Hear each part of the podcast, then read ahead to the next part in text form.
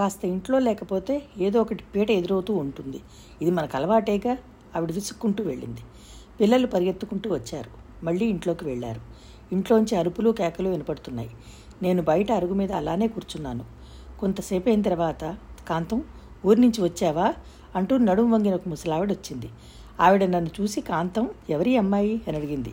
ఆ శనిగ్రహం కూతురు. ఎవరు? లక్ష్మీ కూతురా? మరే ఆవిడ బియ్యం చెరుగుతూ అంది. ఆ ముసలావిడ నా దగ్గరికి వచ్చి దూరంగా కూర్చుంది. నీ పేరేమిటమ్మా? అంది. ప్రియం వద అన్నాను. ఏమిటి? ఆవిడకు రెండుసార్లు చెప్తే గాని నా పేరు తెలియలేదు. అక్కడ కాంతమ్మ లోపలికి వెళ్ళింది. అక్కడ ఆడుతున్న కిష్టిగాడిని పిలిచి ఒరేయ్ నేను అర్జెంటుగా రమ్మంటున్నానని సుబ్బమ్మని పిలుచుకురా అంది. కిష్టిగాడు పరిగెత్తాడు. సుబ్బమ్మ వచ్చింది. బామ్మగారి దగ్గరికి పిలిచి రహస్యంగా చెవిలో ఏదో చెప్పింది.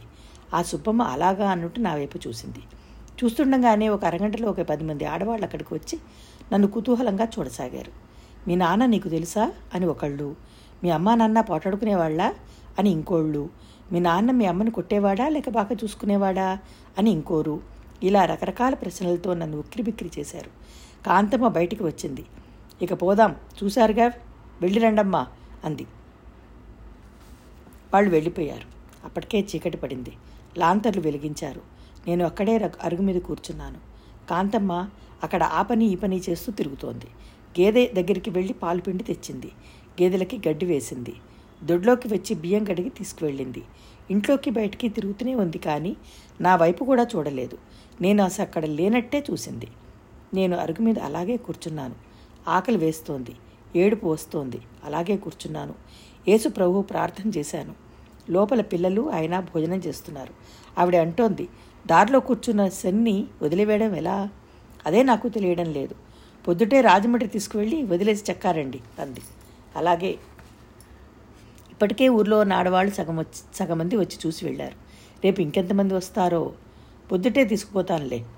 కాస్త అన్నం పడేస్తాను. ఆ ఉసురు నాకెందుకు? ముష్టి వాళ్ళకి ఎంతమందికి వేరేయడం లేదు? అలాగే కొద్దిసేపు అయిన తర్వాత ఆవిడ అన్నం తెచ్చి నేను కూర్చున్న చోట అంత దూరన పడేసి తిను ఏనాడో నీకు మేము ఆ కాస్త అప్పు అంది. నేను అప్పటికే ఆకలితో విలవిల్లాడుతున్నానేమో ఆదరా బాదరాగా అన్నం తినేశాను. గబగబా తింటుంటే విస్తరి పుల్ల నోట్లోకి పోయి గొంతులో గుచ్చుకుని ఉక్కిరి బిక్కిరి అయ్యింది ఆవిడ నాకు మంచినీళ్ళు ఇవ్వలేదు. అక్కడ బకెట్లో నీళ్ళు ఉంటే అవి దోశలతో పోసుకుని తాగాను. కంచాలు కడగడానికి దొడ్లోకి వచ్చిన ఆవిడ అది చూసి అరుపులు మొదలుపెట్టింది. అయ్యో రామా ఆ బకెట్ నీళ్ళు ముట్టుకున్నావా? అవన్నీ పారబోయి అంది. నేను పారబోశాను.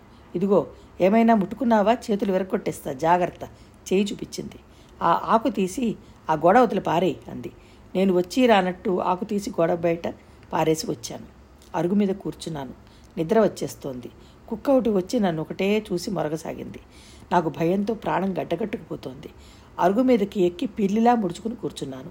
ఆ కుక్క మరీ దగ్గరకు వచ్చి మురుగుతోంది. నేను భయంతో గజగజలాడుతున్నాను. ఇంతలో అక్కడికి లాంతరు పట్టుకుని తలపాగా పెట్టుకుని ఒక అతను వచ్చాడు. అతని చేతిలో కర్ర ఉంది. కాంతమ్మ గారు కాంతమ్మ గారు అని పిలిచాడు. కుక్క అతన్ని చూడగానే అరుపులు మాని తోకాడిస్తూ దగ్గరకు వెళ్ళింది. ఏమిట్రా భీముడు? కాంతమ్మ బయటికి వచ్చింది. అమ్మాయి గారి కూతురు వచ్చిందని ఊరిలో పుకారు పుట్టిందేమిటండి నిజమేనా? ఆ మరే అదిగో ఆకు అరుగు మీద అని లోపలికి వెళ్ళింది. అతను ఎక్కడా? అంటూ లాంతర్ నా వైపు తెచ్చి చూశాడు. నేను అక్కడ కూర్చున్నాను. నన్ను అతను చూడగానే అక్కడికి దగ్గరికి వచ్చాడు. నేను భయంగా చూశాను. పద్మా ఎప్పుడు వచ్చావు నువ్వు? అతను లాంతర్ మీద అరుగు మీద పెట్టి కూర్చున్నాడు. నా బంగారు తల్లి నువ్వు పుట్టావని అమ్మ ఉత్తరం రాసింది. చూడ్డానికి వద్దామనుకున్నాను కానీ రాలేకపోయాను. దా అన్నాడు చేతులు చాస్తూ. నేను అతని దగ్గరికి వెళ్ళలేదు. అతనే వచ్చి నన్ను దగ్గరికి తీసుకున్నాడు. నేను గిలగిలలాడి విడిపించుకోబోయాను. భయపడకమ్మా. నీకు మీ అమ్మ భీమయ్య తాత గురించి ఎప్పుడు చెప్పలేదా? ఎప్పుడు వచ్చావు నువ్వు? ఎవరు తీసుకొచ్చారు? అని అడిగాడు. జోసెఫ్. జోసెఫా ఆయన ఎవర్రా బుజ్జి? నేను చెప్పాను. అలాగా నాకు తెలియదే. అతను నన్ను ఒడిలో కూర్చోబెట్టుకున్నాడు. అతని దగ్గర ఏదో వాసన వస్తోంది. అయినా సరే నాకెందుకు అసహ్యం వేయలేదు. భీమయ్య తాతను నచ్చు జోసెఫ్ లాగానే ఎత్తుకున్నారు. అది నాకు కాస్త భయం తగ్గింది. అతను తర్వాత నన్ను ఎత్తుకుని అత్తయ్య మామయ్యలతో బాగా పోట్లాడాడు. కాంతమ్మ గోరు మీకు పిల్లలు ఉన్నారు కదండి చిన్నపిల్లని అలా చీకట్లో వదిలేస్తారా? ఇదే గతి మీ పిల్లలకి పడితే ఎలా ఉంటుంది? నోరు మూసుకు వెళ్ళు అందావిడ. పెడతాలేండి ఈ అమ్మాయిని ఇంట్లోకి పిలుచుకోండి అన్నాడు. నేను రానియను. ఆ తురుకుజాతి ఇంట్లో తురకజాతి దానిని ఇంట్లోకి రానియాల్సిన కర్మ నాకు లేదు. ఎవరికి ఎప్పుడు ఈ కర్మ పడుతుందో ఎవరికి తెలుస్తుంది? పదిసార్లు తురకజాతి అని ఎందుకంటారండి? మీరు బాధలు పెట్టబట్టే కదా లక్ష్మమ్మ గారు అలా చేసింది. చెరువులో దూకి చావబోతుంటేనేగా అతను పాపం రక్షించి తీసుకువెళ్ళి పెళ్ళి చేసుకున్నాడు. ఇప్పుడు ఆ సోదంతా నేను చెప్పమని అనలేదు. మేము రానీయం అంత ఆపేక్ష ఉంటే నువ్వే వెళ్ళి తీసుకువెళ్ళి నీ ఇంట్లో ఉంచుకో. నువ్వు పెట్టే రొయ్యలు తిని నీ చాకలి మూటలు మోస్తుంది. భీమాయికి చాలా కోపం వచ్చింది. నన్ను ఎత్తుకున్న అతను ఛీ ఇళ్ళు మనుషులే మనుషులే కారు. రామ్మా పోదాం అంటూ నన్ను తీసుకెళ్ళాడు. ఆ చీకట్లో ఆ అపరిచిత వ్యక్తి నన్ను తీసుకుని ఎక్కడికి వెళ్తున్నాడో తెలియదు. ఓ పక్క భయం వేస్తోంది. మరో పక్క ఏం చేయలేని పరిస్థితి. అతను నన్ను ఒక గుడి దగ్గర ఉన్న ఇంటికి తీసుకువెళ్ళి తలుపు తట్టాడు. పూజారి గారు పూజారి గారు పిలిచాడు. వాళ్ళు వచ్చి తలుపు తీశారు. భీమయ్య నువ్వా? ఎవర్రా ఈ అమ్మాయి? మన లక్ష్మమ్మ గారి కూతురండి. ఏ లక్ష్మమ్మరా? గౌరీ శంకరం గారి అమ్మాయి. లక్ష్మ చచ్చిపోయిందన్నారు? అవునండి. ఆ తల్లి చచ్చిపోయింది కాబట్టే ఈ పిల్ల ఇట్లా మన ఊరు వచ్చిందనుకోండి. ఏం చేయమంటావురా? ఈ రాత్రి ఈ పాపని మీ ఇంట్లో ఉంచుకోవాలండి. రేపు నన్ను కరణం గారిని మునసబు గారిని కూర్చోబెట్టి పిల్లని ఆ కాంతమ్మ సూర్యరావు పెంచుకుంటారా లేదా అని పంచాయతీ పెట్టిస్తాను. నీ మొహం కాబోతే ఆ కాంతమ్మ పడనిస్తుందిరా. ఆవిడ మూలంగానే కదా పాపం ఆ లక్ష్మికి అలాంటి గతి పట్టింది. ఉంచుకోకపోతే లక్ష్మమ్మ గారి పొలం ఉంది కదండి. ఈ పేర ఈ పిల్లల పేర్లు రాసిచ్చేయమంటాను. ఆ పొలం ఉంటే మీలాంటి ధర్మాతుడు ఎవరైనా పెంచుతారు. లక్ష్మి మీద మమకారంతో నువ్వు చేయాలనుకుంటున్నావు కానీ వాళ్ళు పడనిస్తారట్రా. సరే కానీ ఒక మంచి పని చేయడానికి వెనుకాడకూడదు. అది కలిసి వచ్చినా రాకపోయినా సరే. ఇందులో కలిసి రాకపోవడం అంటూ ఏం లేదండోయ్. ఈ అమ్మాయి గారు ఇక్కడ నా కళ్ళ ముందు పెరగాల్సిందే. సరే కానీ రామ్మ లోపలికి అన్నారు ఆయన భీమయ్య నన్ను దింపుతూ చెప్పాడు బుజ్జి. వీళ్ళు మనవాళ్ళే భయపడకు. నేను రేపొద్దునే వస్తాను. నీకేం భయం లేదు. భీమయ్య తాత ఉన్నాడు అన్నాడు. నేను భీమయ్య తాత చెప్పినట్టుగా అతనికి లోపలికి వెళ్ళాను. లోపల ఆయన భార్య ఉంది. ఆవిడ మూగది. వాళ్ళు వరండాలోనే మంచాలు వేసుకున్నారు. ఆవిడ నన్ను సైగుతో అన్నం తింటావా? అడిగింది. తినను అన్నాను. వాళ్ళు అక్కడే కాస్త దూరంలో మంచం వేశారు నాకు. పక్క వేశారు.